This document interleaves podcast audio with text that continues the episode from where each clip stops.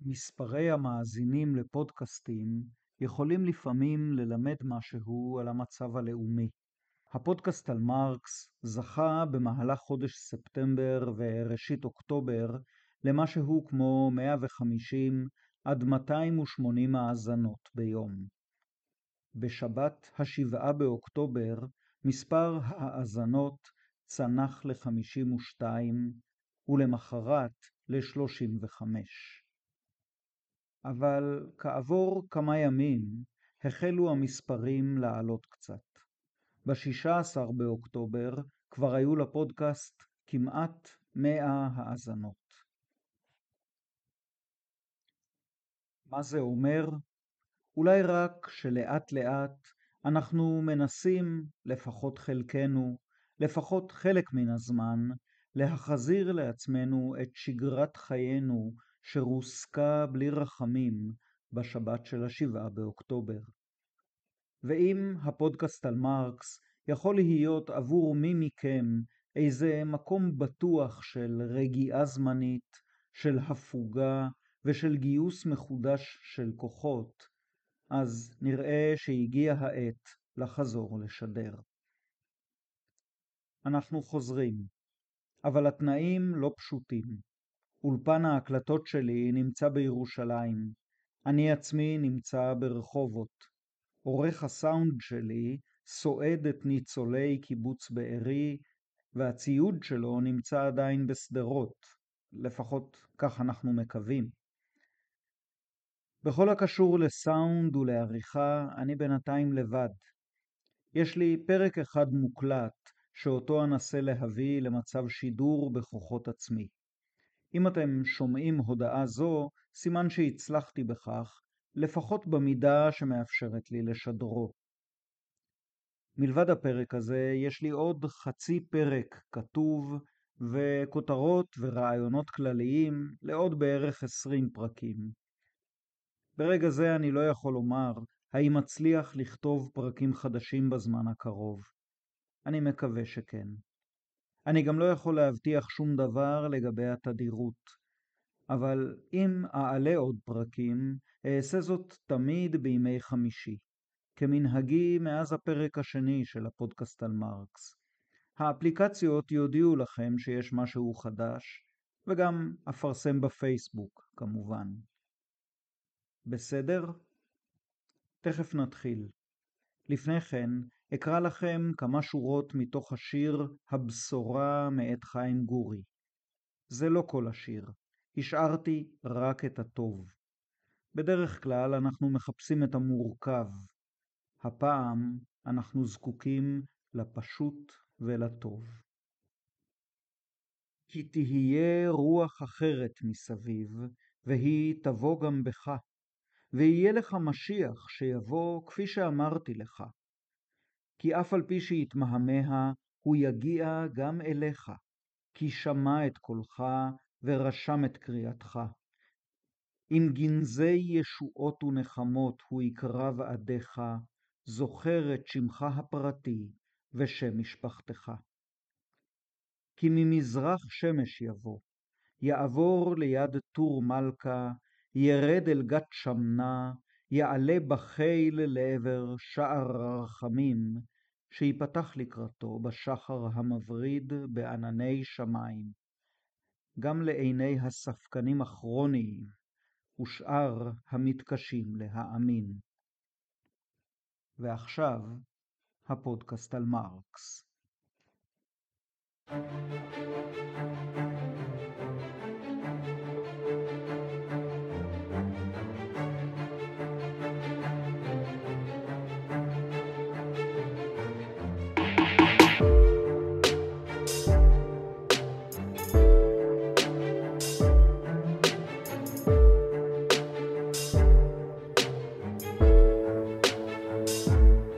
שלום וברוכים הבאים לפודקאסט על מרקס. אני יפתח גולדמן.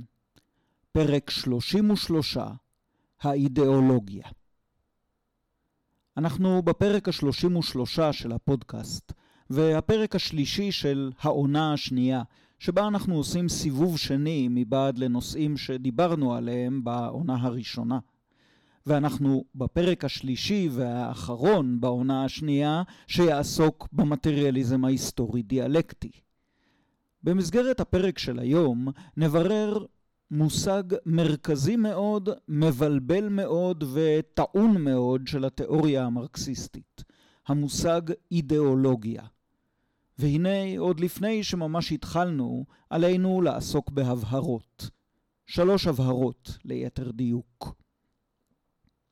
הבהרה ראשונה בשיח המדעי וגם בשיח הפופולרי בימינו נפוץ השימוש במושג אידיאולוגיה כמושג נייטרלי המציין תופעה מסוימת בעולם הרוח. במובן זה, אידיאולוגיה היא משהו הדומה להשקפת עולם. אבל לא כל השקפת עולם היא אידיאולוגיה. ראשית, האידיאולוגיה היא השקפת עולם המחברת אנשים רבים, בדרך כלל המונים, למחנה אידיאולוגי אחד. בדרך כלל גם יש לאידיאולוגיה שם קצר ופשוט שמקטלג אותה עבור מאמיניה ומתנגדיה.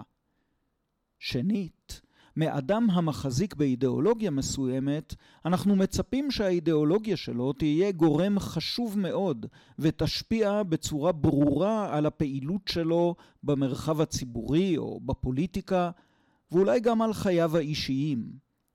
מבחינה זו, האידיאולוגיה היא תופעה מודרנית במובהק, והיא מנסה או ניסתה למלא פונקציות דומות לאלה שמילאה הדת עבור אנשים לפני העידן המודרני. האידיאולוגיה שלנו מגדירה לנו מחנה של אנחנו, וגם מזהה עבורנו בעלי ברית פוטנציאליים ואויבים מרים. וכן יש לה מצוות עשה. היא תובעת מאיתנו משהו, לפחות במישור הפוליטי. לאומיות היא אידיאולוגיה. ובמקרה הפרטי של העם היהודי, ציונות היא אידיאולוגיה. ויש מי שיגיד משפחה של אידיאולוגיות. גם פשיזם הוא אידיאולוגיה, וגם הדמוקרטיה היא אידיאולוגיה, וכמוה הליברליזם, הסוציאליזם, הקומוניזם, הפמיניזם, ואולי גם סוגים מסוימים של צמחונות וטבעונות. כשאנחנו אומרים על משהו שהוא אידיאולוגיה, אנחנו לא אומרים עליו שהוא טוב או רע, או אמיתי או שקרי, אנחנו רק אומרים עליו שיש לו מחנה מאמינים, ושמאמינים אלה מצופים לאמץ עמדות מסוימות והתנהגויות מסוימות. הייתי יכול להמשיך לדבר הרבה על אידיאולוגיות מודרניות ומה מאפיין אותן, וזה היה יכול להיות אפילו מעניין, אבל זה לא הנושא שלנו. הדבר האחד שחשוב לי שתבינו הוא זה. זו לא המשמעות שבה מרקס השתמש במושג אידיאולוגיה. המושג שבו מרקס השתמש שאוב, כמו רבים אחרים, מן הז'רגון של המהפכה הצרפתית. בתרגום מילולי, אידיאולוגיה פירושה תורת הרעיונות, והמושג שימש בפיהם ובכתביהם של כמה מן האינטלקטואלים של המהפכה הצרפתית, ובפרט הפילוסוף בעל השם הארוך אנטואן לואי קלוד דסטוט דה טרסי. אתם לא צריכים לזכור את השם, משום שהדבר היחיד שזוכרים עד היום מדה טרסי זה שהוא המציא את המילה אידיאולוגיה. הוא השתמש במילה הזאת כדי לסמן באמצעותה רעיונות המופיעים ברוח האדם. אבל בשונה מפילוסופיה מופשטת, או מדע המסתפק בתיאור המציאות, הרעיונות האידיאולוגיים באים לרתום את המדע והפילוסופיה לתועלת החברה האנושית. דטרסי ושותפיו ראו את האידיאולוגיה באור חיובי מאוד, כאיזו מסקנה סופית הנגזרת מעקרונות הנאורות, מן המהפכה המדעית ומן הפילוסופיה. זה היה ממש בשנים הראשונות של המאה ה-19. הקיסר נפוליאון נטע בהתחלה חסד לאנשי חוגו של דטרסי, אבל מהר מאוד הם נמאסו עליו. הוא קרא להם בבוז אידיאולוגים. וכך, בזכות נפוליאון, המילה אידיאולוגיה קיבלה קונוטציה שלילית מזלזלת, ובעיקר את הקונוטציה הזאת מרקס אימץ במושג האידיאולוגיה שלו. הבהרה שנייה וחשובה. מרקס מיעט לדבר על האידיאולוגיה. הוא השאיר לנו חיבור אחד שאותו לא פרסם, הנקרא האידיאולוגיה הגרמנית, ועוד מקום מפורסם אחד שבו המילה מופיעה כשם תואר, כחלק מן הביטוי בניין העל האידיאולוגי, ואולי עוד כמה אזכורים חטופים פה ושם. האידיאולוגיה הגרמנית הוא החיבור היחיד הדן במושג אידיאולוגיה בהרחבה מסוימת, אבל גם שם נשארות הרבה מאוד שאלות פתוחות. מה שאני מנסה לומר הוא שאם הייתי נאמן לחלוטין למשימה שנטלתי על עצמי בפודקאסט על מרקס, המשימה להסביר את מרקס, ספק אם היה מקום להקדיש פרק לנושא האידיאולוגיה. ואם אני ממשיך כאן, במגמה שהתחלתי בה כבר בשני הפרקים הקודמים, להעתיק מעט את המבט ממרקס עצמו אל המרקסיזם, הרי זה משום שבמרקסיזם שלאחר מרקס, המושג הזה, אידיאולוגיה, הפך לאחד המושגים המרכזיים ביותר של התיאוריה.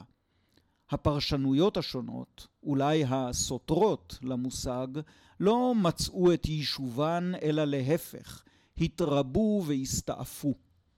המושג אידיאולוגיה שימש בפיהם של מרקסיסטים שונים לציין כל דבר על הספקטרום שבין העמדה המהפכנית של הפרולטריון המודע לעצמו לבין האשליות המגוחכות ביותר של הקפיטליסטים ביחס לעצמם. לכן, חשוב לעסוק במושג אידיאולוגיה, אבל גם להסביר עד כמה מרקס מיעט לעסוק בו. לא תמיד זה פשוט לדעת ולזכור מה כתב מרקס ומה כתבו פרשני מרקס. אני נזכר בשיעור שלי מלפני שנים רבות מאוד, בראשית דרכי כמורה למרקס. אמרתי בכיתה שמרקס לא ייחס חשיבות גדולה על האידיאולוגיה. ואז אחד הסטודנטים שאל, אז אם ככה, למה מרקס כתב כל כך הרבה על אידיאולוגיה? לרגע התבלבלתי, גמגמתי, ולבסוף שאלתי את הסטודנט, אבל למה אתה חושב שמרקס כתב הרבה על אידיאולוגיה? הסיבה הפשוטה היא שהסטודנט הכיר לפחות חלק מן הכתיבה המרקסיסטית הענפה על המושג, ובטעות ייחס את הטענות המרקסיסטיות השונות למרקס עצמו.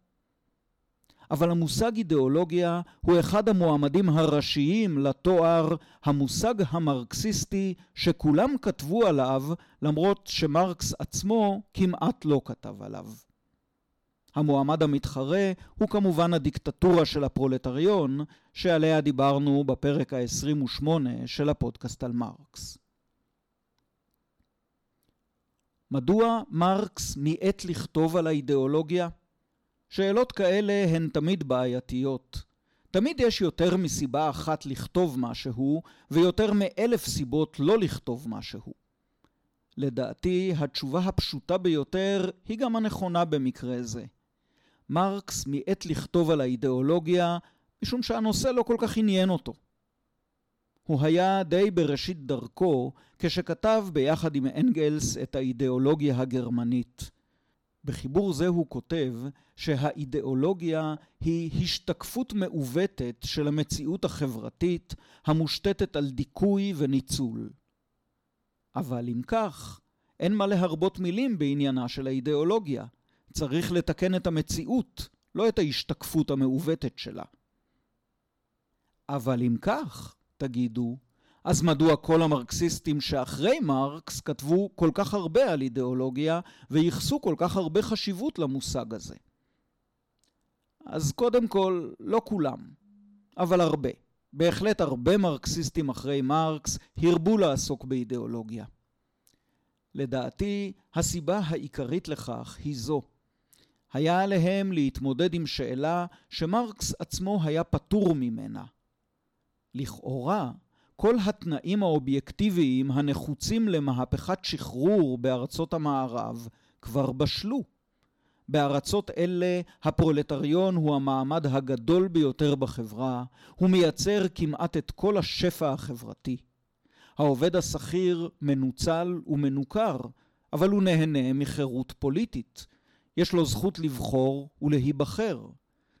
כיצד להסביר אפוא את העובדה שהמהפכה מתמהמהת? כיצד להסביר את העובדה שהפרולטרים לא רק שאינם הופכים את אופן הייצור הקפיטליסטי על פניו, אלא נדמה שהם משתלבים בו בשמחה.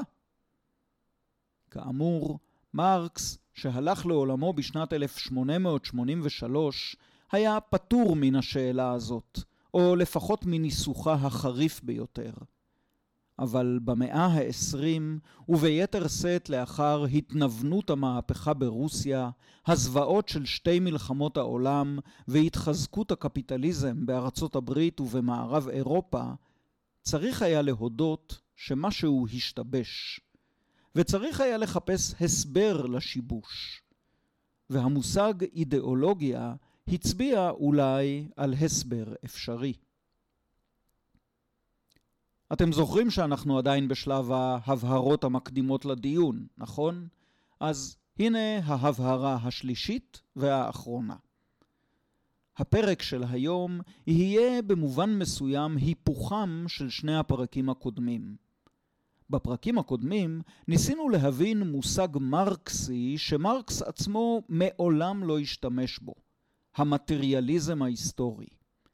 בלית ברירה פנינו אל שורה ארוכה של מרקסיסטים ופרשני מרקס וביקשנו את עזרתם.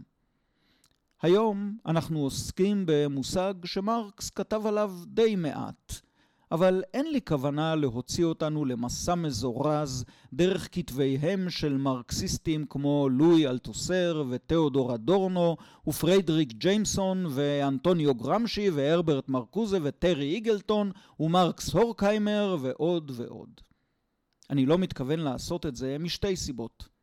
הסיבה הראשונה היא שלא קראתי מספיק.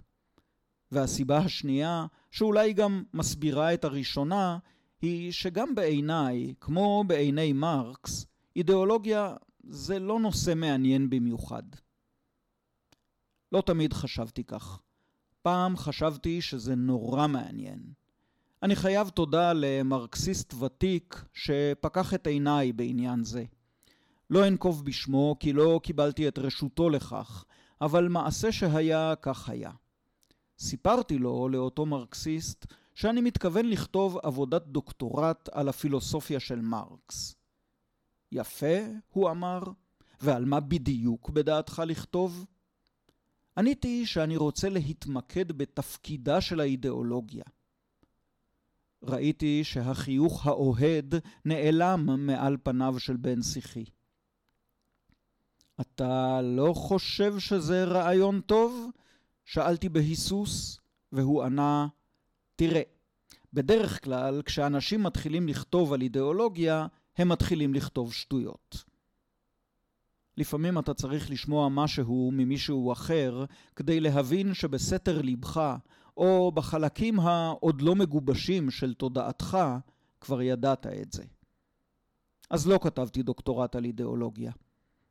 ולא, אני לא חושב שכל מי שכתב על המושג כתב שטויות.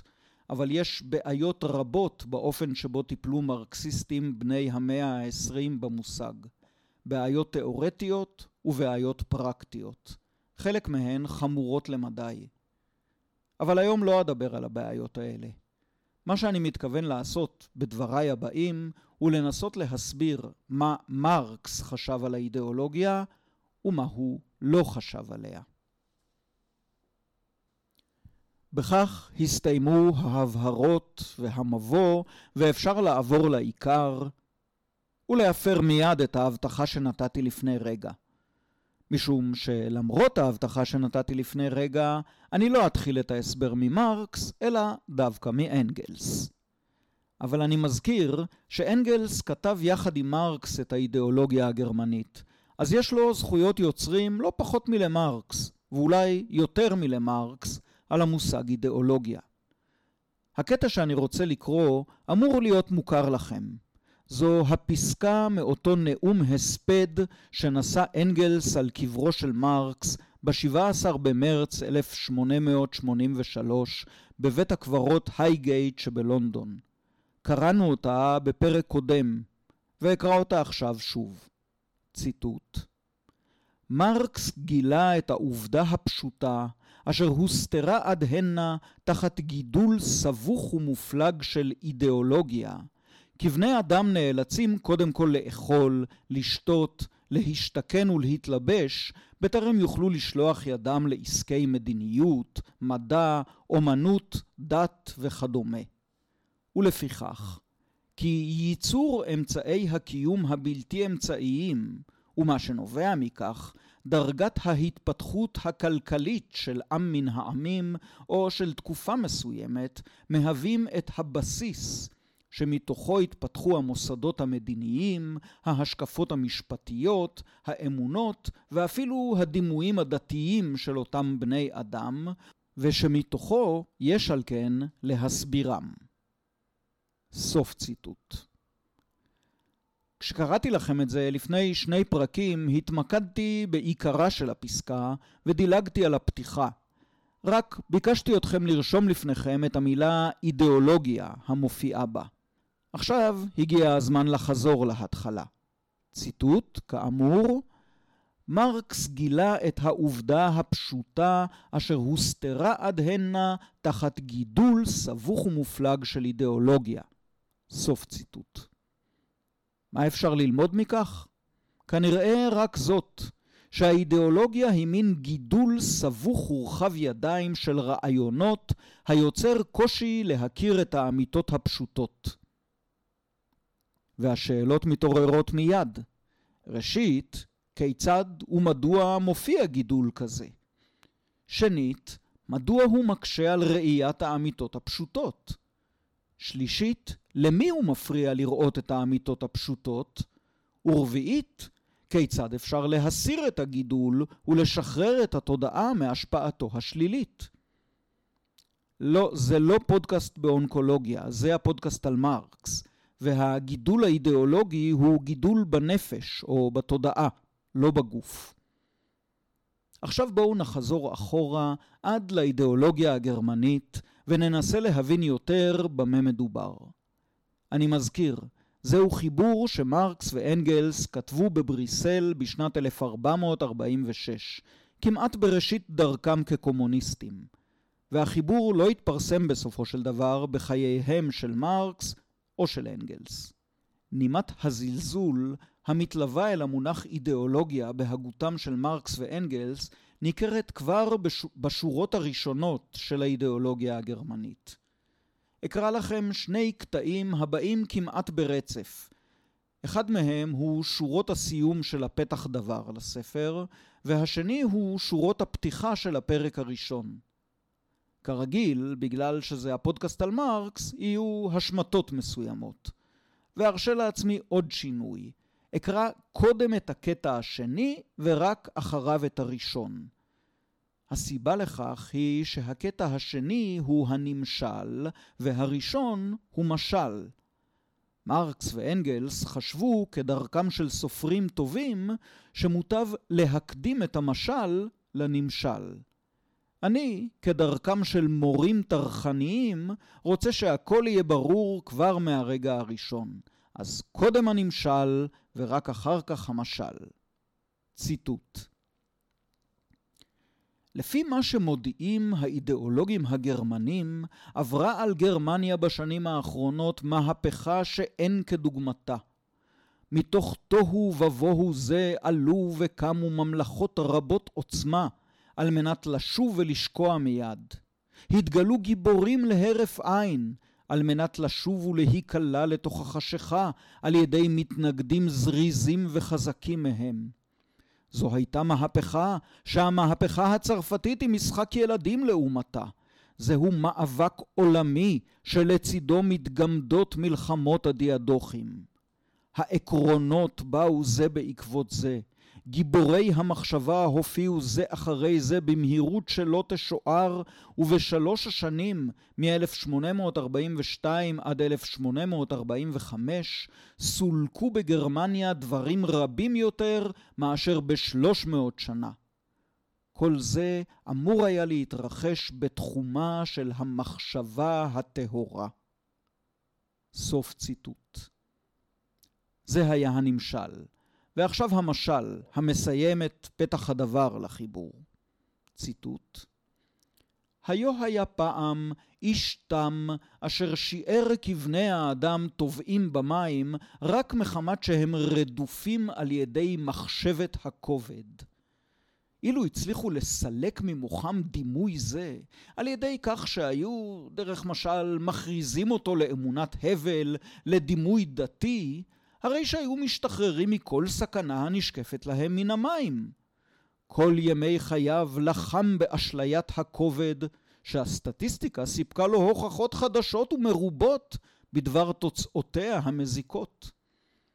איש תם זה היה אב טיפוס לפילוסופים המהפכניים הגרמניים החדשים. סוף ציטוט.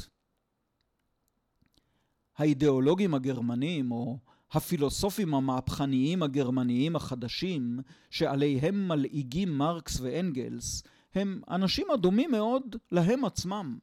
רבים מהם היו חבריהם או חבריהם לשעבר, פילוסופים, היסטוריונים ואינטלקטואלים ביקורתיים אחרים, אשר צמחו במרחב הדובר גרמנית לאורה, או אולי בצילה, של הפילוסופיה של גאורג וילהלם פרידריך הגל.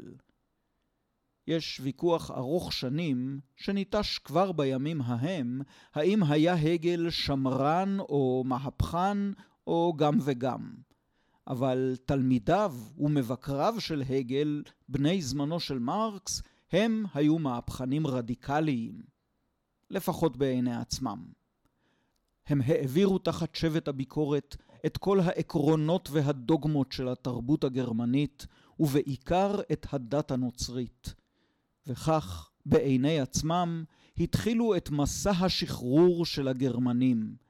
השחרור מן האשליות הדתיות והמלוכניות אמור היה להיות צעד ראשון בדרך לכינונה של רפובליקה דמוקרטית חילונית. או כך הם חשבו. וכנגד מהפכנות זו, מהפכנות בעולם האידאות, מכוונת הביקורת המושחזת שמרקס ואנגלס מטעינים במושג אידיאולוגיה. נראה לכאורה שהאידיאולוגיה מבלבלת בעיקר את האידיאולוגים, כלומר את התיאורטיקנים למיניהם, אבל לא את כולם. יש גם תיאורטיקנים כמו מרקס ואנגלס, שאינם הולכים שולל אחרי האשליה האידיאולוגית. ומן הדברים שנאמרו זה עתה, מסתבר לנו עוד משהו לגבי אופיו של התעתוע האידיאולוגי. האידיאולוגיה מבלבלת את מי שהיא מבלבלת על ידי כך שהיא נחזת להיות המציאות עצמה. האידיאולוג מחולל מהפכות באידאות ומשלה את עצמו שבכך חולל מהפכה במציאות. אבל אם זה הכל, אז באמת לא ברור למה לעסוק בזה כל כך הרבה. למה להקדיש גיליונות דפוס כה רבים לאיזה סוג מסוים של בלבול תאורטי התוקף קבוצה מסוימת של אינטלקטואלים? ובכן, אפשר שהשאלה הזאת תישאר בעינה גם בסוף הפרק הנוכחי של הפודקאסט על מרקס. אבל בכל זאת, מה שאמרנו עד כה זה לא הכל. נקרא פסקה נוספת, מפורסמת מאוד מן האידיאולוגיה הגרמנית. היא עד כדי כך מפורסמת שהייתי בטוח שכבר קראתי לכם אותה פעם, אבל ככל שחיטטתי בפרקים הישנים של הפודקאסט על מרקס, לא הצלחתי למצוא אותה. אז אולי זו הפעם הראשונה, אני לא בטוח. בכל אופן הקשיבו. ציטוט: יצירת האידאות, הדימויים, התודעה, אחוזה מלכתחילה במישרין בפעילות החומרית ובמגע ומסע החומרי של בני האדם, בלשונם של החיים המציאותיים. הדימוי, החשיבה, המגע ומסע הרוחני של בני האדם מופיעים כאן עדיין כב... כביטוי ישיר של התייחסות חומרית. אותו הדבר חל גם על היצירה הרוחנית, כפי שהיא מתבטאת בלשון הפוליטיקה של העם, החוקים, המוסר, הדת, המטאפיזיקה וכיוצא באלה. בני האדם הם יוצרי דימוייהם, האידאות שלהם וכיוצא באלה, אך מדובר באנשים המציאותיים, הפועלים במציאות, כפי שהם מותנים על ידי התפתחות מסוימת של כוחות הייצור שלהם ושל המגע ומסע הנלווה לכך, עד לצורות המפותחות ביותר. לעולם אין התודעה יכולה להיות אלא ההוויה המודעת, והווייתם של בני האדם היא תהליך חייהם המציאותי. אם מופיעים בני האדם ויחסיהם בכל האידיאולוגיה כשהם נעמדים על ראשם כמו בתא אופל, קאמרה אובסקורה, הרי שתופעה זו נובעת מתהליך חייהם ההיסטורי, כשם שהיפוכם של האובייקטים ברשתית העין נובע במישרין מתהליך החיים הפיזי. סוף ציטוט. אני מדלג ממש כמה שורות וחוזר אל מרקס ואנגלס. ציטוט: אנו פותחים בבני האדם הפעילים במציאות ומתארים מתוך תהליך חייהם המציאותי גם את התפתחות הבבואות וההדים האידיאולוגיים של תהליך חיים זה. אף יצורי הערפל של מוח האדם הם תוצרים הכרחיים של תהליך חייהם החומרי, הניתן לקביעה אמפירית והקשור להנחות מוקדמות חומריות. המוסר, הדת, המטאפיזיקה וכל שאר האידיאולוגיה וצורות התודעה המתאימות להם אינם מקיימים יותר את מראית העין של עצמאותם. אין להם שום היסטוריה, אין להם שום התפתחות זולת זו של בני האדם המשנים את ייצורם החומרי ואת מגעם ומסעם החומרי, ויחד עם מציאות זו הם משנים אף את חשיבתם ואת יצירי חשיבתם. לא התודעה קובעת את החיים, כי אם החיים את התודעה. סוף ציטוט. מן הפסוקים האלה נדמה לכאורה שאידיאולוגיה היא תופעה רחבה הרבה יותר מאיזו תאונה תאורטית של קומץ אינטלקטואלים. ייתכן אפילו שהיא תולדה הכרחית של אופן חייהם של בני האדם. מרקס ואנגלס אומרים לנו כך: בני אדם נתונים מלכתחילה ביחסים חברתיים של סיפוק הצרכים החומריים, כלומר של ייצור וצריכה. וזה נכון בכל זמן ובכל מקום.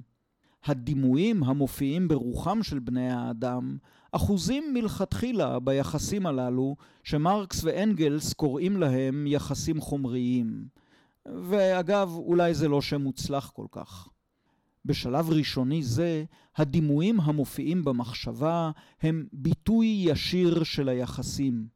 דימויים כמו אנחנו, הם, ציד, עיקר, אדון, עבד, חיטה, בירה ועוד, כל אלה משקפים את היחסים החברתיים שסביב ייצור האמצעים לסיפוק הצרכים. ומן הסתם הדימויים האלה גם מסייעים לאינטראקציה החברתית. שימו לב שלא דיברתי כאן על חיטה כדבר חומרי, וגם לא על אדון ועבד כיחסים חברתיים, אלא על הדימוי של חיטה, הדימוי של אדון, הדימוי של עבד וכן הלאה. ומכאן אנחנו עולים מדרגה אחת בסולם התודעה אל תופעות היצירה הרוחנית, כלומר החוקים, המוסר, הדת והמטאפיזיקה, או הפילוסופיה. אלה הם אפוא דימויים ואידאות, רעיונות, עקרונות, תפיסות דתיות ותיאוריות מטאפיזיות. כל אלה עולים מתוך המציאות החומרית, מתוך תהליך החיים המציאותי, והם מעין בבואות או הדים או השתקפויות של החיים עצמם. ועכשיו מופיעה שוב האשליה האידיאולוגית.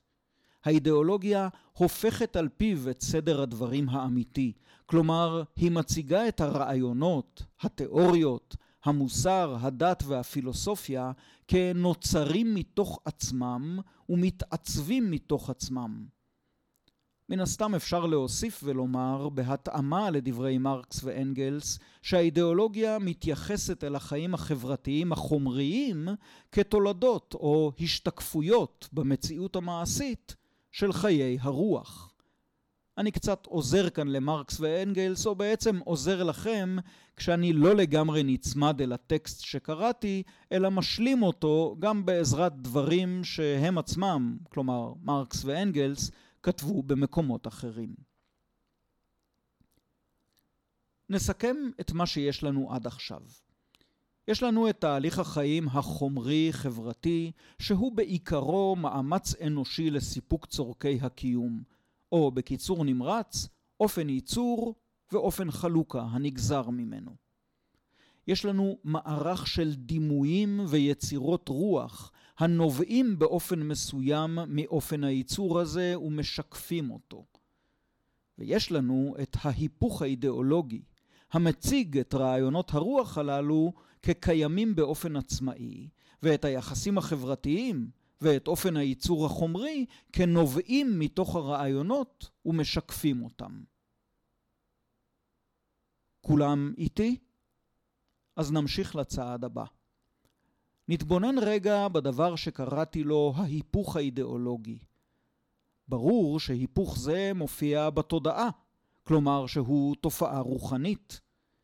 ואם, לפי מרקס, צריך להסביר את התופעות הרוחניות מתוך המציאות החברתית, הרי שגם את ההיפוך האידיאולוגי עצמו צריך להבין מתוך המציאות החברתית.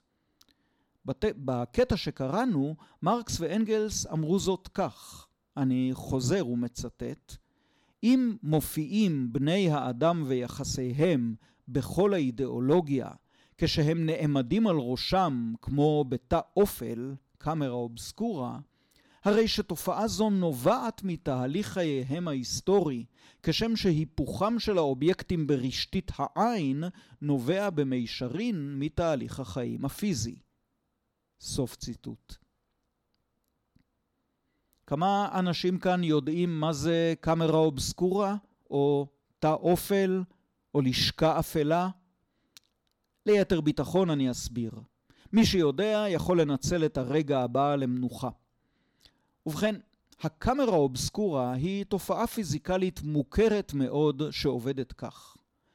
יוצרים חדר אפל ובו חריר אחד הפונה החוצה אל המציאות המוארת שבחוץ. ומול החריר הזה, בתוך החדר האפל, יש קיר או מסך. ובכן, מה שתקבלו זו מעין הקרנה של האובייקטים הנמצאים מחוץ לחדר על גבי הקיר בחדר החשוך. רק שהאובייקטים שבהקרנה יהיו הפוכים, יעמדו על ראשם. ידעתם את זה? לא ידעתם? אתם בהחלט יכולים לנסות את זה בבית. והתופעה הזאת עמדה ביסודן של המצלמות הראשונות. לכן קראו להן קאמרה אובסקורה, שפירושו כאמור חדר אפל, ובהמשך זה יתקצר לקאמרה. וכדי להשלים את ההסבר עליי לציין שגם העין האנושית עובדת בדיוק באותו אופן. תשאלו, אז איך זה שאנחנו לא רואים את כל הדברים הפוך? והתשובה היא, אנחנו כן רואים אותם הפוך, אבל המוח שלנו יודע את זה ושב והופך את התמונה. עד כאן השיעור בפיזיקה, פיזיולוגיה והיסטוריה של המדע. עכשיו כולכם מוזמנים לעוט על הסמארטפון והוואטסאפ וכל היתר ולהסביר לי כמה טעויות איומות אמרתי כאן.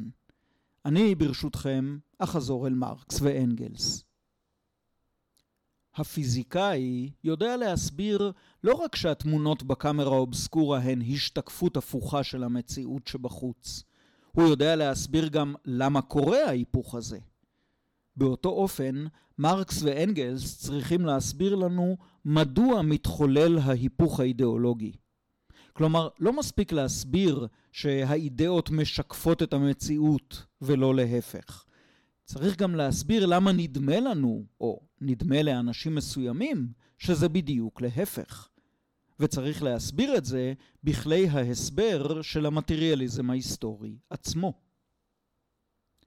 ההסבר, לפי מרקס ואנגלס, נעוץ בחלוקת העבודה החברתית. דיברנו לא מעט על המושג הזה בפרקים הראשונים של הפודקאסט על מרקס. אני מפנה אתכם אל הפרקים החמישי והשישי של הפודקאסט. עכשיו לא אתעכב על המושג, אלא במידה הנחוצה להבין את הנושא שלנו היום, כלומר, את האידיאולוגיה.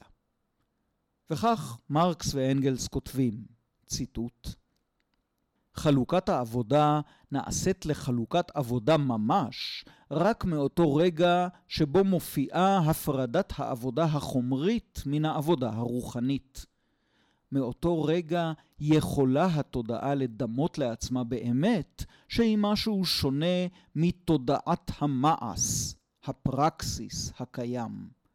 מאותו רגע היא יכולה באמת לדמות משהו לעצמה מבלי לדמות לעצמה משהו ממשי. מאותו רגע מסוגלת התודעה להשתחרר מן העולם ולעבור ליצירתן של התיאוריה הטהורה, התיאולוגיה, הפילוסופיה, המוסר וכיוצא באלו. בשולי כתב היד כתב כאן מרקס את המשפט הבא: עם דבר זה מתלכדת הצורה הראשונה של האידיאולוגים, הכמרים. סוף ציטוט.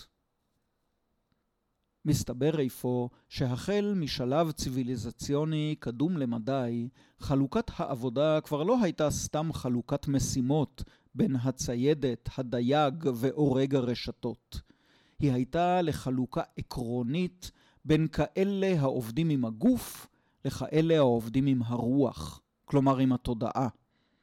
לאלה העובדים עם הגוף קראו לאורך ההיסטוריה בשמות שונים, איכרים, עבדים, צמיתים, אריסים וכן הלאה. אלה העובדים עם התודעה היו האדונים, האצילים, האזרחים, המלכים וכן הלאה. חבורת מונטי פייתון בסרטם הקלאסי הגביע הקדוש מסבירים את זה קצת יותר טוב ממרקס. אם מישהו לא מרוח בחרא על כל הגוף, הוא כנראה איזה סוג של מלך.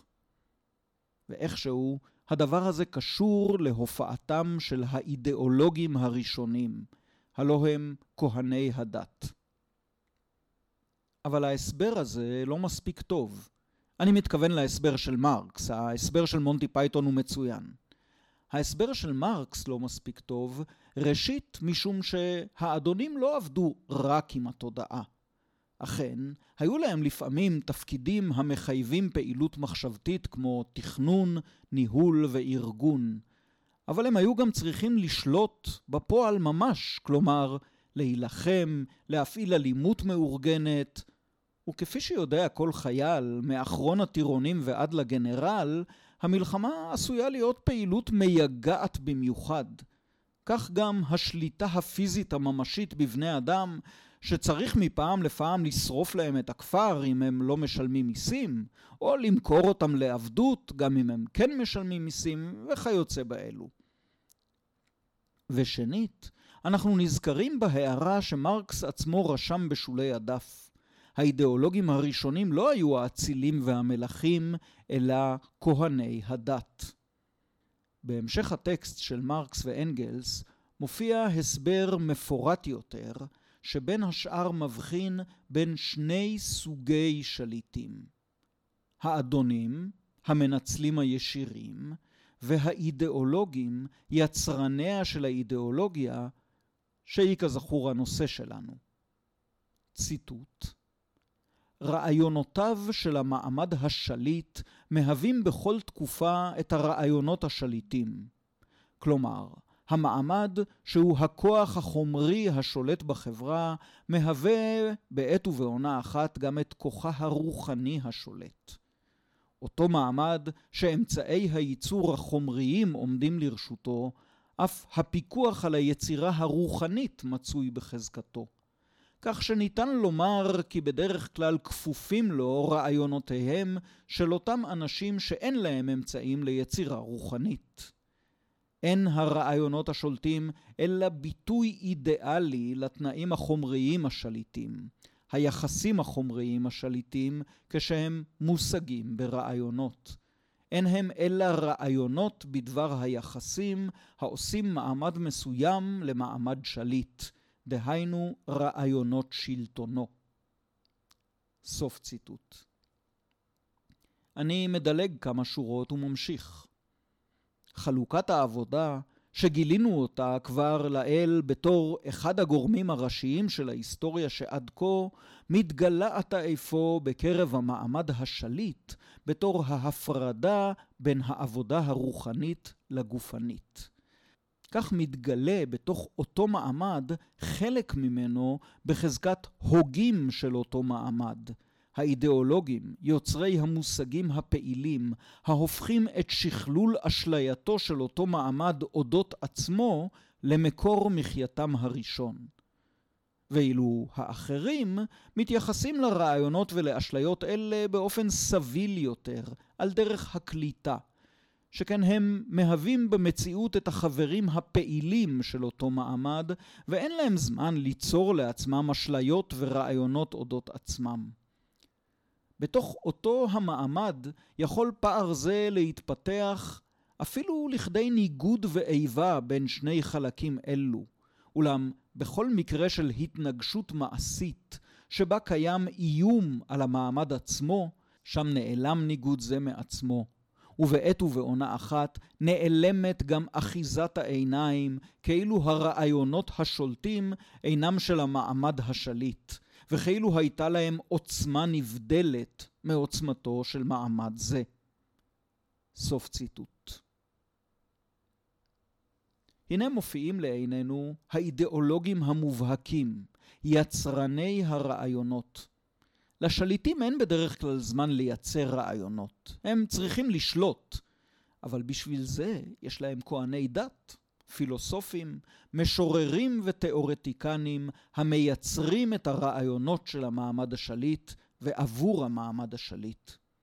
וכשהכל מתנהל כסדרו, וכשאין איום של ממש על השליטים ועל האידיאולוגים, וכשהסדר החברתי הקיים נראה יציב ומתנהל לכאורה מעצמו, קל הדבר לדמיין שהרעיונות של המעמד השליט קיימים קיום עצמאי, או שיש להם תוקף נצחי כחוקים אלוהיים, או כחוקי טבע, או כחוקי התבונה, ושהם, הרעיונות, ולא אופן הייצור, הם הגורם הקובע בהיסטוריה. וזה, כזכור, אותו היפוך אידיאולוגי שעליו דיברנו קודם. זהו פחות או יותר ההסבר של מרקס ואנגלס לתופעת האידיאולוגיה. אני לא יודע אם ההסבר מספק אתכם. אותי הוא ממש לא מספק, אלא שלצערי אין אצל מרקס הסבר מפורט יותר. מרקס עצמו לא קיים את ההתחייבות שלכאורה נטל על עצמו להסביר בצורה שלמה, בהירה ומשכנעת כיצד נובעים הרעיונות מתוך אופן הייצור החומרי וכיצד מתהווה האידיאולוגיה מתוך הרעיונות. אני יכול כמובן לצטט לכם עוד כמה פסקאות מן האידיאולוגיה הגרמנית, ואולי עוד שורות בודדות מכתבים אחרים של מרקס, אבל זה לא יביא להתבהרות נוספת של התמונה. נראה שכאשר שקדו מרקס ואנגלס על כתב היד של האידיאולוגיה הגרמנית, היה בדעתם להרחיב עוד בנושא. זה נרמז מכמה שורות בכתב ידו של מרקס המופיעות בסוף הטקסט. אבל החיבור לא הושלם ולא פורסם, ומרקס, לפחות למיטב הבנתי, החליט בהמשך דרכו שהאידיאולוגיה היא לא דבר שחשוב להקדיש לו תשומת לב מרובה. אם נסכם את ההסבר שניתן לנו עד כה, אנחנו יכולים לומר כך. ראשית, האידיאולוגיה היא מערכת של רעיונות, תפיסות, תיאוריות ושאר ביטויי רוח המשקפים באופן מסוים את המציאות החומרית החברתית, כלומר את אופן הייצור. שנית, האידיאולוגיה מופיעה באופן אשלייתי כאילו אין היא השתקפות של אופן הייצור, אלא היא עצמה הגורם הפעיל, הפועל בהיסטוריה והקובע את מאפייניה של התקופה. ושלישית, האידיאולוגיה נוצרת בחוגו של המעמד השליט. חלק אחד מבני המעמד הזה, השליטים בפועל, הם בעיקר הצרכנים הפסיביים של האידיאולוגיה. וחלק אחר, כהני הדת, התיאורטיקנים, המשוררים והפילוסופים, הם היוצרים האקטיביים של האידיאולוגיה. אבל נראה שאי אפשר לסיים את הדיון בעניין מבלי להידרש לעוד שאלה חשובה אחת. מדוע בכלל צריך אידיאולוגיה? ומי צריך אותה? ואיזה תפקיד היא ממלאת? ועבור מי?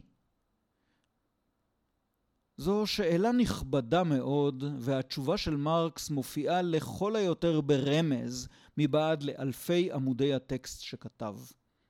אני לוקח על עצמי סיכון מסוים כשאני אומר בזהירות שמסתבר מדבריו של מרקס שהאידיאולוגיה משרתת את הצרכים הפנימיים של המעמד השליט. היא מייצרת עבור השליטים מעין הצדקה עצמית לשלטונם, המופיע באידיאולוגיה כאיזה סדר דברים טבעי או כרצון האל. והיא מייצרת עבורם אשליה של כלליות, כלומר של תוקף אוניברסלי לאינטרסים המעמדיים הפרטיקולריים שלהם. והאידיאולוגיה גם מייצרת עבורם איזו תודעה עצמית משותפת, המעניקה מסגרת לכל התגרות והמאבקים שבין השליטים לבין עצמם.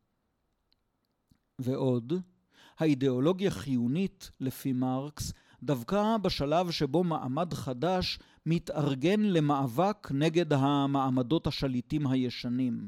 כמו למשל כאשר הבורגנות הצרפתית התארגנה למאבק נגד האצילים והמלך של צרפת בימי המהפכה הצרפתית הגדולה.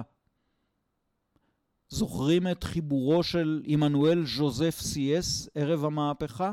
מהו המעמד השלישי? מהו המעמד השלישי? כתב סייס והשיב, המעמד השלישי הוא הכל.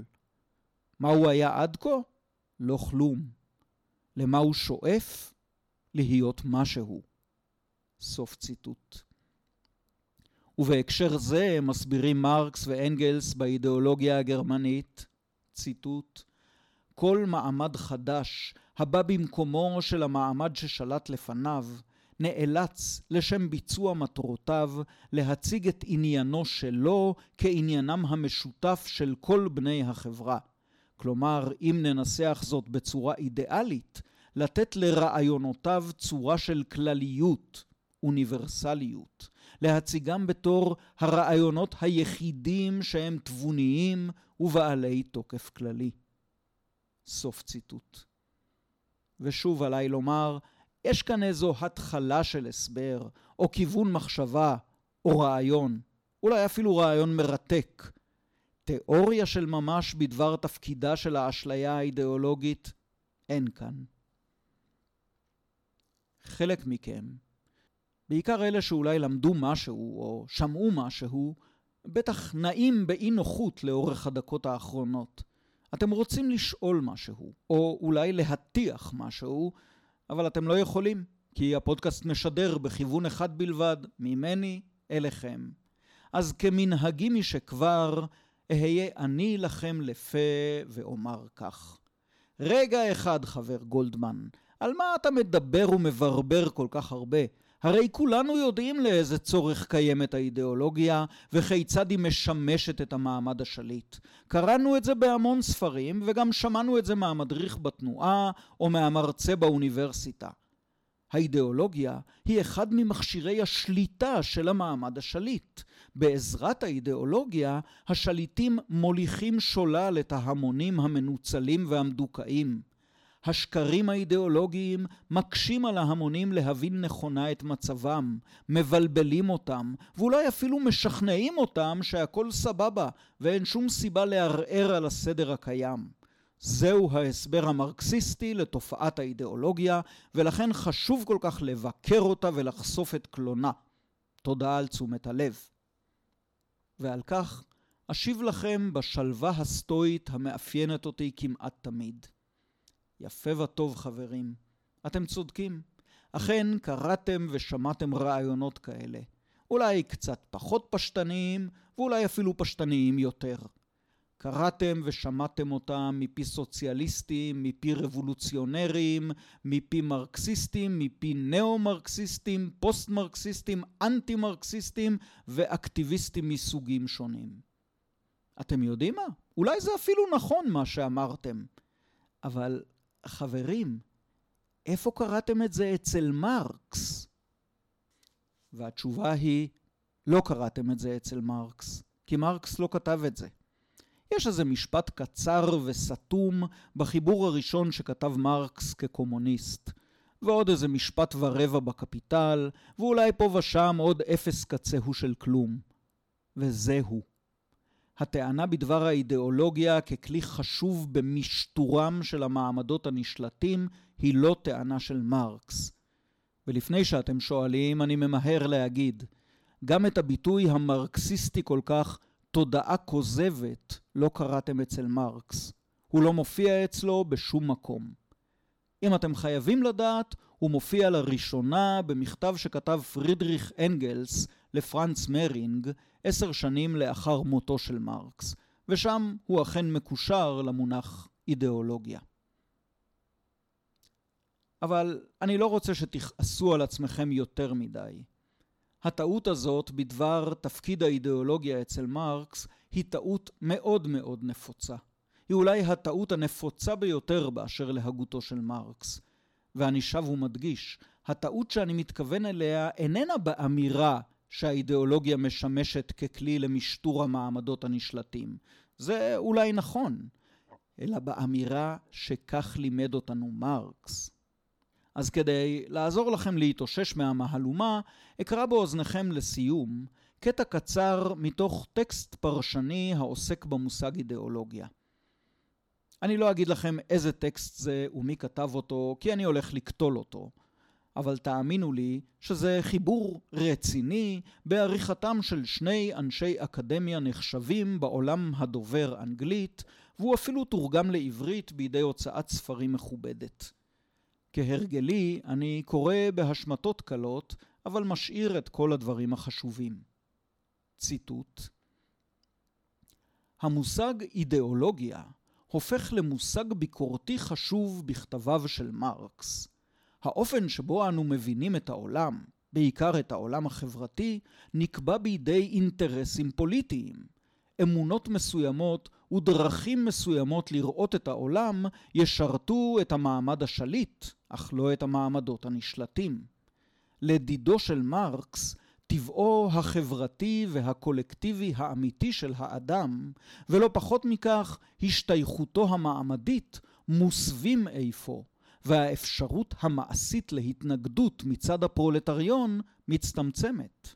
המעמד השליט יכול להפיץ את האידאות שלו בחברה הודות לשליטה שיש לו בארגוני תקשורת וחינוך כמו תקשורת ההמונים, הדת ובתי הספר.